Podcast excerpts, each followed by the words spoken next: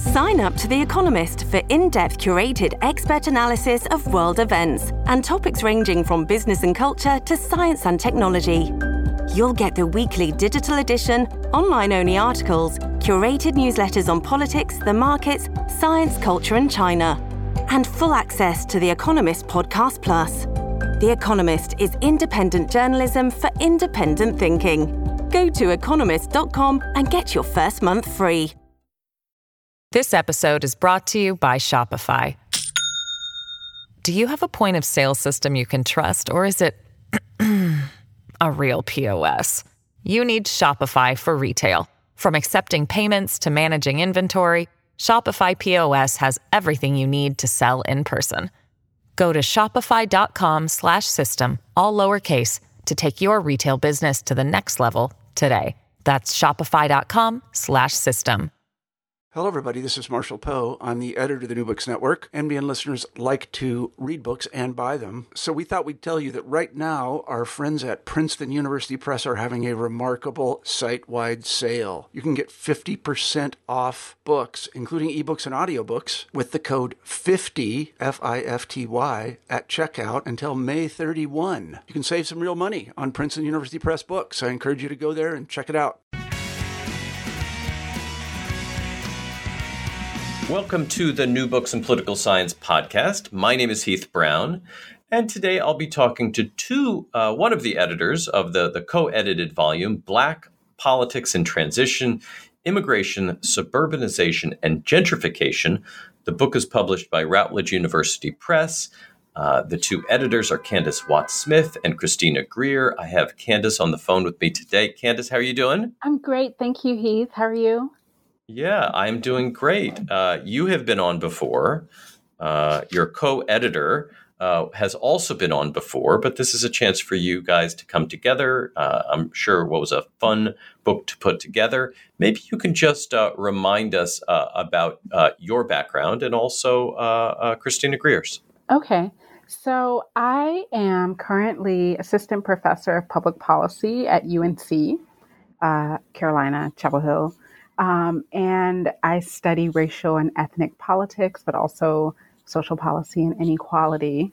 And I guess I suppose I should mention, just kind of because we're talking about this book, is that uh, I come from people who come from Mississippi, who mm-hmm. moved to Chicago, who moved to North Carolina. So um, this this this project is near and dear to my heart because I'm not really sure we talk enough in, in political science about um, just kind of the political geography, especially in, in Black politics. Chrissy um, is associate professor of political science and American studies at Fordham, um, and she, uh, you know, we have so many overlapping uh, interests in Black politics and in the diversity of Black politics, and she's just also an expert on local politics and, and urban studies as well. Yeah, she sends her regrets uh, uh, on uh, not being with us today, but we're going to try to make do uh, and and do the best our uh, job to talk about this really really interesting book. Uh, the the title uh, suggests a change in black politics, but it also alludes in some ways to a change in the study of black politics. I wonder when you were thinking about this volume, um, what comes before the transition? Um, where has the study of black politics been in the past, and you know, what what have been the the prominent themes then? And then we'll talk about uh, the transition to kind of what how you guys are putting together uh, your your book. So I, I, I would say that over the past couple of decades, political scientists, especially folks who study Black politics, have really leveraged national level data to tell us all sorts of really important things about Black political behavior, um, Black ide- you know, Black ideologies, uh, representation. Uh, uh, you, you, know, uh, questions around Congress, and you know, once Obama came in, obviously, what a black president meant to American politics and black politics in particular. But I think that in that we kind of lose the nitty gritty and the details that happen at the local level. And so, um, you know, historically, if we kind of think about Du Bois, and of course we can debate if he was a sociologist or whatever, but, um, you know, his work was at the local level. Um, Drake and Cayton were at the local level.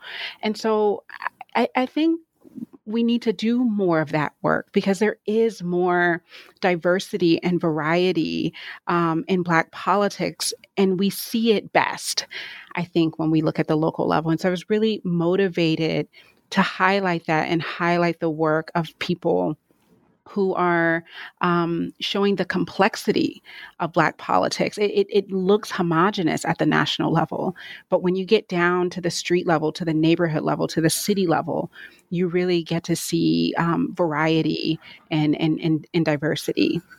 Now, this suggests the, the, the opening for your explora- uh, exploration of these, these transitions. Um, you have three major sections. Uh, they may not actually fall into three sections, but three uh, major sort of themes throughout the book. What are those those categories of transition, and, and why were these the most important to include in the book? Well, and I, I want to be careful to say that immigration, suburbanization, and gentrification may not be the most important issues in black politics. I mean i think those are probably issues around equity and you know policing education. But i think it's been overlooked the the what happens when people move around what happens when people are interacting with people that they may not have interacted with before? What happens um, when people are um, uh, provided a greater opportunity to move to a different space? And so that that's why this book focuses on immigration, and, and immigration here means both the immigration of um, newcomers, non Black newcomers to the US, as well as people from the diaspora. Um, suburbanization is a reference to the fact that um, we tend to think about blacks as being uh, in, located in uh, highly segregated inner cities, and uh, most black people actually live in the suburbs, and there there needs to be kind of more um, attention to that. And then gentrification is um, maybe just because I live in Durham and I kind of see the effects of gentrification is what happens when um, upper class and white folks move into what have traditionally been predominantly black neighborhoods? What are the new dynamics there? What are the new challenges there? So we're just kind of motivated to think about perhaps these issues that haven't been highlighted that ought to be yeah, and you know, the, there's this uh, great section of the book about about Durham itself. Um, now, in every great edited volume, there's usually some great origin story. Uh, I wonder if you could talk a little bit about how you found the authors of the chapters of the book. Uh, was this the result of a of a workshop or or some other process to to cull these experts together? So, uh, give us give us your origin story of this book. So, I, I, to be honest, I really think that it's important um, to highlight work on the cutting edge of research. But I think that, and you can tell me what you think, Heath, um, that sometimes that that work gets marginalized in major journals. That people want the cutting edge, but when it comes around, people say, well, is this really a thing? Or is this really worth studying? Um, and so I felt that these authors were doing work at the cutting edge of Black politics, that they were asking questions that we don't typically get to ask in the JOP, in the APSR, and AJPS.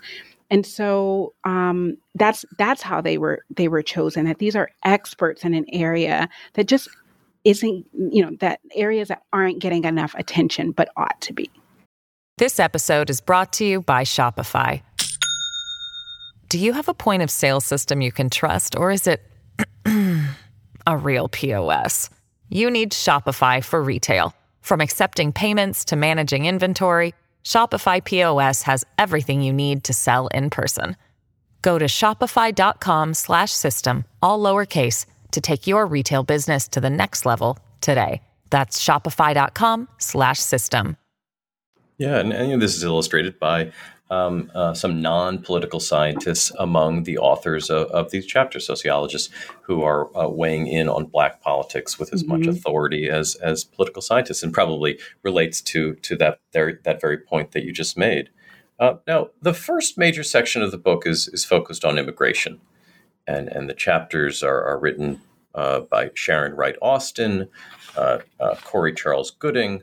Um, maybe you can sort of talk a little bit about what, what you learned from from these authors about how uh, immigration has changed Black politics in recent times. So this section of the book I think helps us again to understand they, they do two things.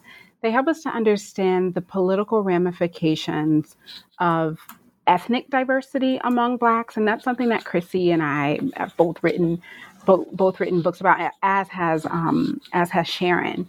Um, but it also these works tend to be focused on New York City, and Sharon's Sharon's chapter is focused on New York City, but Cory's is not, and and and by juxtaposing the two, we really get to see um, how location and um, density of a particular group can influence people's identities, can influence um, whether people think that it's worth uh, piping up for their ethnic group, or is it better to just kind of um, blend in and and have a greater kind of racial consciousness?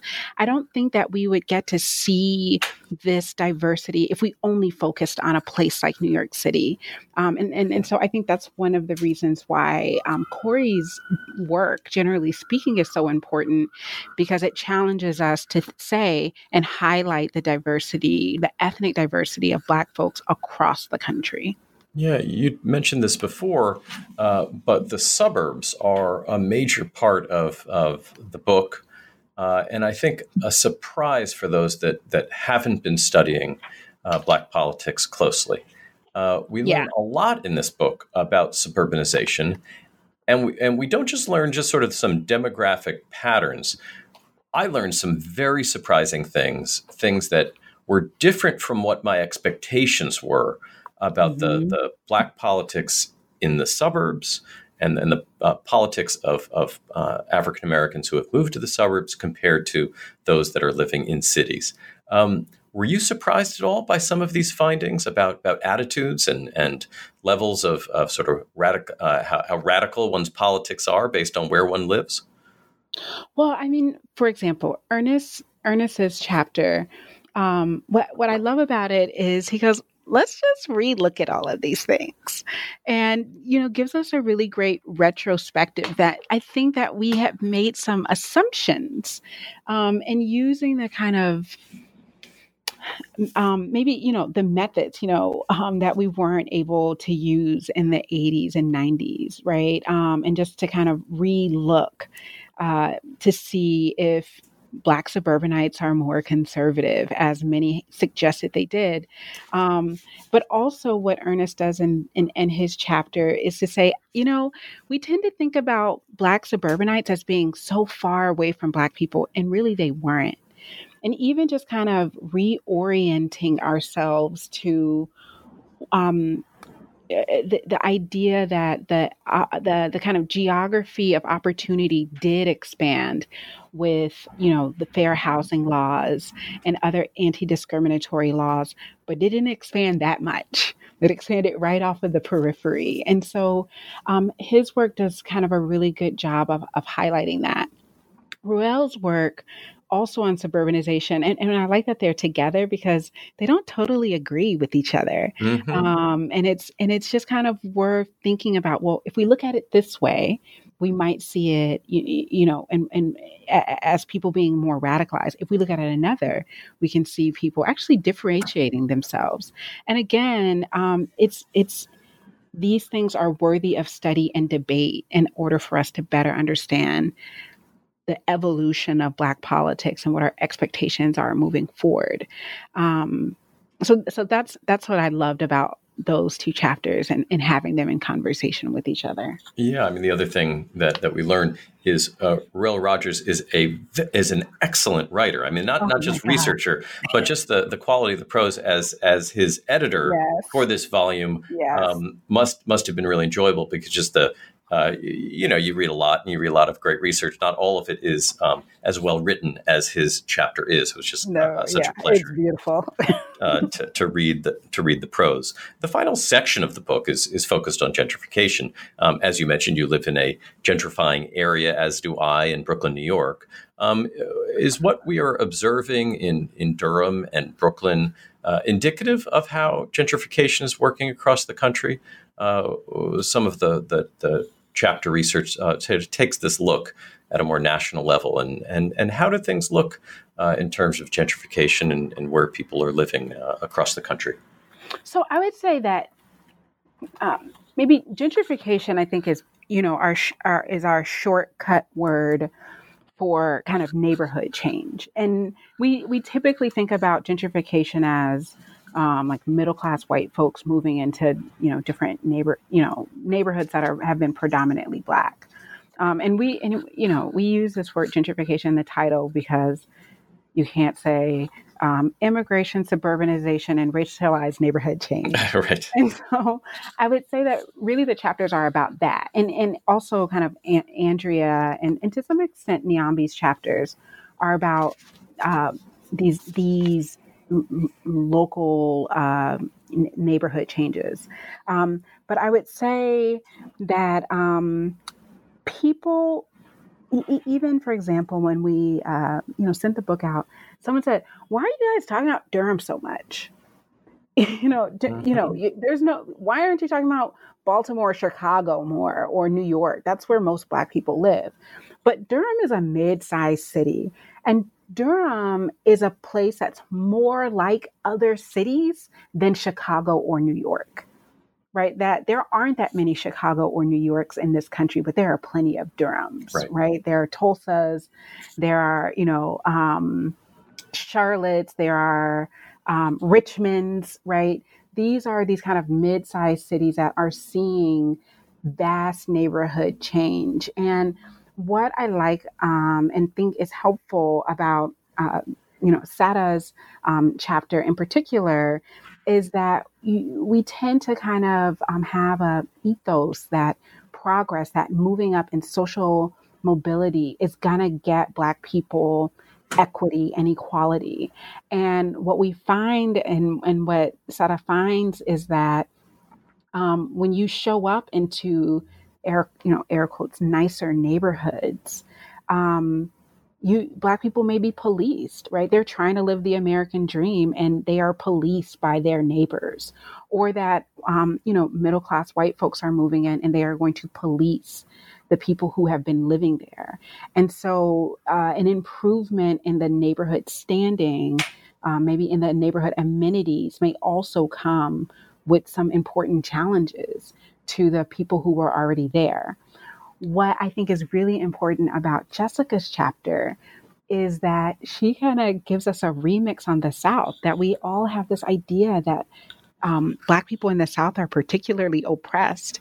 And what she shows is one, is that, you know, there's racism all over this country, but turns out that because of the geography of the, the way that the space is laid out in the South, there's actually greater opportunities for m- middle class Black people, especially to own homes, to go to college, to uh, uh, to to use their degrees um, in an occupation that um, you know kind of matches what they're doing in a way that we don't necessarily see in the Northeast or Midwest.